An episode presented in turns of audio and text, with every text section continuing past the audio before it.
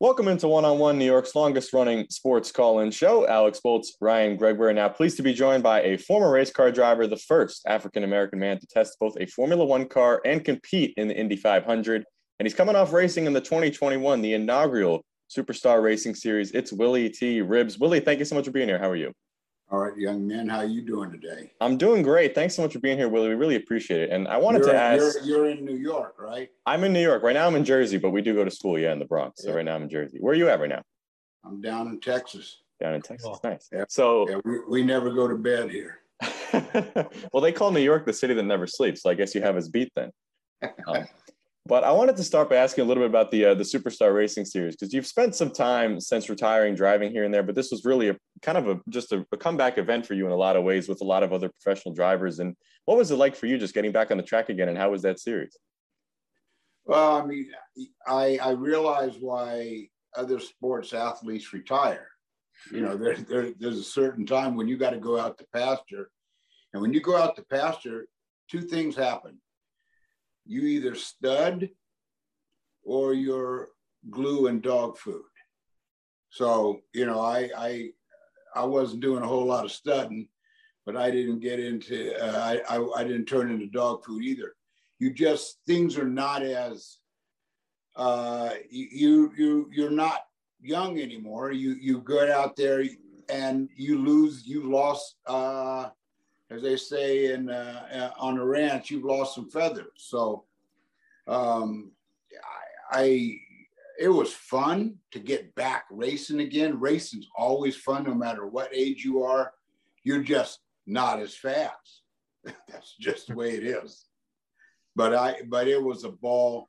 It was a great, it was a great show for the fans because it had uh, men like myself and Bill Elliott and Waltrip racing against each other because we were close to the same age.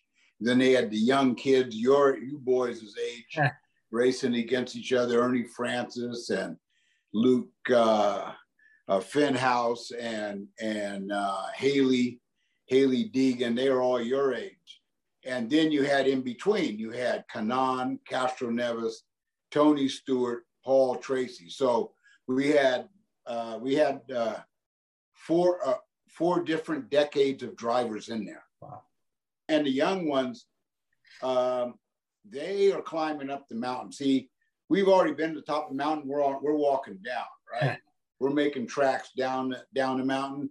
They're uh, aggressively going up that hill, and they sure drove like it too, because they were mm. they were they were beating all over us old guys. Uh, thanks again so much for joining us, Willy. Uh, you know, you just mentioned the, the thing about the series that was so unique was the combination of young drivers, as you mentioned, veteran drivers. Just wondering, how would you compare your style of driving with them? How do you think you know racing has changed over the years? You know, you see it now. Obviously, your decade spanned over six, or your career spanned over six decades. Quite an accomplishment. How have you seen racing change over those years? Well, there's more technology now. And when when when we were beginning, you know, your your ass uh, that was sitting in that seat was telemetry. Your your butt was the computer, right? And now these kids have simulators to practice with. They can they can simulate the the places they're going to race ahead of time, and they're they can get more up to speed quicker than than in our day because we went out and we did it the old school way. You practice, and then you know everything was uh, pen and paper. Well, now it's all laptop and and and uh, and data driven. Um, in terms of aggressiveness, it's the same. They're they're just these kids. They're they're they're out and they'll bang with you. And uh, in the old days, I don't know if we would bang with the older drivers the way they do now, but these young kids, they they ain't worried about a damn thing. And you mentioned a little bit about you've been in the sport for over six decades now. And I wanted to talk about when you first got into racing. You said that when you grew up, you, you know, your dad was a racer and used to drive cars on the highway, always with that goal of becoming a professional driver. So what kind of sparked your interest in getting in, into racing in the first place and, you know, spending so much time within it?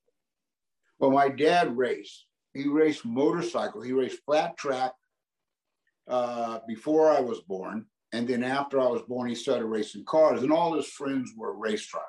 Joe Leonard was one of his best friends. Joe Leonard was eight-time national motorcycle flat track champion, two-time IndyCar champion, and so I mean there was really no. I didn't want to work in the family business, and so you know I grew up driving early, and you know I drew drove uh, on my grandpa's ranch. My grandpa had a 300 acre ranch, so I started driving his farm equipment on the ranch at high speed, as fast as they would go. I mean, now harvester combines that thrash wheat and barley, they don't go that fast. But I was trying to make them go fast as I could, and and and and uh, and and uh, harvest a field as fast as I could. I would time it, how fast I could get down, make the corner, come back, down, make the corner, come back. Same with everything. Everything I drove, I drove because it was a challenge to do it good and to be mm-hmm. fast and not make mistakes. Yeah, and so clearly racing's in your DNA. You know, you talked about how you started at such a young point. I'm wondering, was there ever a moment that you maybe you doubted yourself, you turned away, and then if so, like how are you able to overcome any doubts you ever had if this was kind of for you and everything like that? Well, Bobby Unser used to say to me, he says, You have dealt with and deal with more than any driver. Because despite the challenges on a racetrack are tough enough, but you were de- uh, uh, dealing with a challenge because you were a driver of color, you were a pioneer, but none of it ever did. I never got deterred. I never thought that I was not going to make it to the top of the sport. Not one time. One, because I had everything, there were messages you get, no matter who you are and what career you're you're uh, uh, seeking out. There's things that happen along the way that move you along, and there was individuals that came into my career, Jim Trueman, for example, Paul Newman, Gurney, Cosby. They all came along to push me up up the hill, and so that's always motivating. And in anyone's career, no matter what you do, you're going to find those individuals who think that you're talented, that believe in you, that pretty much went down the same trail that you're trying to go down. So you don't quit. And that's what I tell all these young kids. Don't don't cry. Don't feel sad. Don't get depressed. Cuz that is a recipe for disaster. It ain't to happen. You've got to be tough like uh, tough like cowhide. And you, you mentioned a lot of the challenges that you faced in your career, and, and you also mentioned the word pioneer, which is so interesting because the last time you were on our show about a year ago now, you know, you had been asked if you saw yourself as a pioneer and said that, you know, that wasn't necessarily what you thought, but more of the focus was just on on winning races. So I'm curious for you when you think about during your career, how was that being able to stay focused on just winning races and succeeding on the racetrack with everything that was going on outside of it? Well, when you're doing it, when you're in battle, you don't think you're a pioneer until until until your career is over and you pull a bunch of arrows out of your ass, mm. right? Mm. So, uh, and and young men, I'm very unfiltered. So I want you to know that I'm old school. Grew up on a ranch. Man who raised me was born in 1899. My grandpa, along with my dad and uncle. But um, you you um, you you in hindsight after it's all over you can be you can be very introspective about everything that happened and, and, and timelines and you look at i got pictures all over my wall in my man cave and you can look at the timeline from the time i was in england you know from the time i was racing in in trans am and then imsa and then indycar and then and and now SRX. And you go down this timeline and you appreciate your tenacity, you appreciate the the for the foresight that you put into it from the start. And um, but in my case, you know, uh, I was I was different, and you know, I overcame I overcame the obstacles, and I enjoyed it actually. A lot of people, you know, you hear them and there's sort of tears in their eyes and oh, you know, it was tough. Hell no, man. I'll do that all over again. A thousand times. And I'm going to kick some ass along the way, which I did, and it wasn't appreciated. Yeah, uh, I love that mentality there. Um, I'm just wondering your perspective on this because obviously the conversation surrounding diversity in racing, we saw it kind of reach a fever pitch with, you know, the Bubba Wallace situation just about a year ago. Do you think enough strides have been made kind of in the sport and everything to bring more people of color into it since you since your career has kind of spanned here? That responsibility is up to corporate America. It's up to Chevrolet and General Motors. It's up to Ford Motor Company. It's up to all the manufacturers who sell billions of dollars to uh, people of color who make billions of dollars. They make billions. What are you giving back? What are you doing to make the sport of auto racing, which features your brand, better? What are you doing? And they've done very little. Totally. It's on their shoulders. If you don't see that, if you don't see diversity in the sport, point right to the sponsors of the sport. That's where the finger goes, right at you. And you mentioned a lot about the challenges and the strides that have been made in the sport. And, and a lot of that's compiled in your documentary, Uppity, which is on Netflix. It's been on there for a year now. And you came on the show again last time when it came out. And it's been, you know, a three year process of filming it. Now it's been out there for a year since. And just when you look at how the documentary has grown and the staying power that it's had, what is just your overall impression of just what people have taken away from it and how you've enjoyed kind of the reception to it? The the messages I've gotten from young kids your age. Sure. Yeah. Worldwide. And the message, the general message was um, you show me that I have no excuse to fail. That was the general message. I mean, uh, one young lady came to me, she had tears in her eyes, and she says, You know, I've faced a lot of obstacles, but I could, I, you gave me the motivation to pursue and not quit and be tough. Um, and by the way, uh, Uppity on Netflix was number eight in the top 20 Netflix documentary films for last year. And we were one of two sports films, if you want to put it in that category.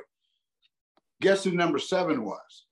Michael Jordan's Last Kiss, hmm. or what? No, what was the name of it? Last, Last Dance, yeah. right? Yeah. They were number seven. Michael Jordan beat me by one, but they spent they spent oh about uh, ten million times more than we spent. um, yeah, I mean, you, you talk about it to be to be right there. First of all, Michael Jordan is, is pretty cool. Uh, my my last question here is just you know it's funny to ask because you've done so much. Your career six spans six decades. Is there anything else you hope to accomplish? Is there more you know out there for you, or do you think you are now just about done? I want to do what Bezos did just a couple days ago. Go to space. Yeah, I want to. I take take a shot at that. I mean, uh, no, I'm just kidding. I don't know. I I'm being put in the position of an ambassador for the sport. And um, and I'll accept that role. But I I I I got I have to see development. I'm not going to be a a figurehead for no progress. It's got to happen. And there, there, I know this sport from inside out. I know the business side of it. I know the technical side of it. I was born into it, and I, there's nothing that anyone in corporate America or any any sanctioning body is going to tell me that I don't already know.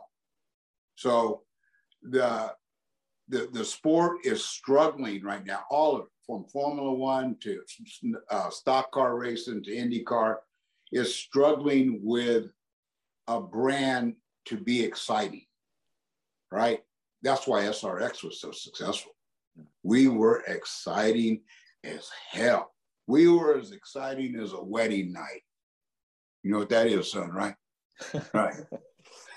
You ain't been there yet, but anyway, um, it, that's the excitement that SRX brought. We'll be back. SRX will be back again next year, and uh, I don't know what capacity I will be in involved. I'll be 67 next year, so uh, uh, that dog food I can smell it. You mentioned the fire isn't gone though, so we hope to see you back next year. And, and the last thing I wanted to ask you quickly, Willy, was about your son Theo, um, because he's been doing some professional clay shooting. I know that's something that you've taken on in, in your post racing career as well. So just what has it been like working with your son and kind of getting to see his career blossom in a different kind of area, and you kind of rubbing off a little bit on that as well? You know, a lot of people ask me how come Theo didn't follow in my footsteps, mm-hmm.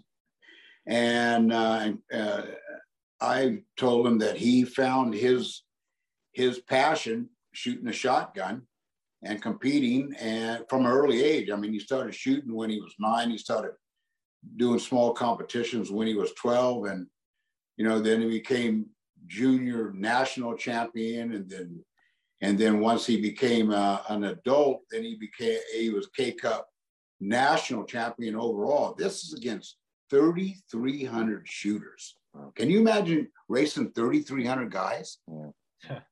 So right now he's training, he's getting ready for his next event.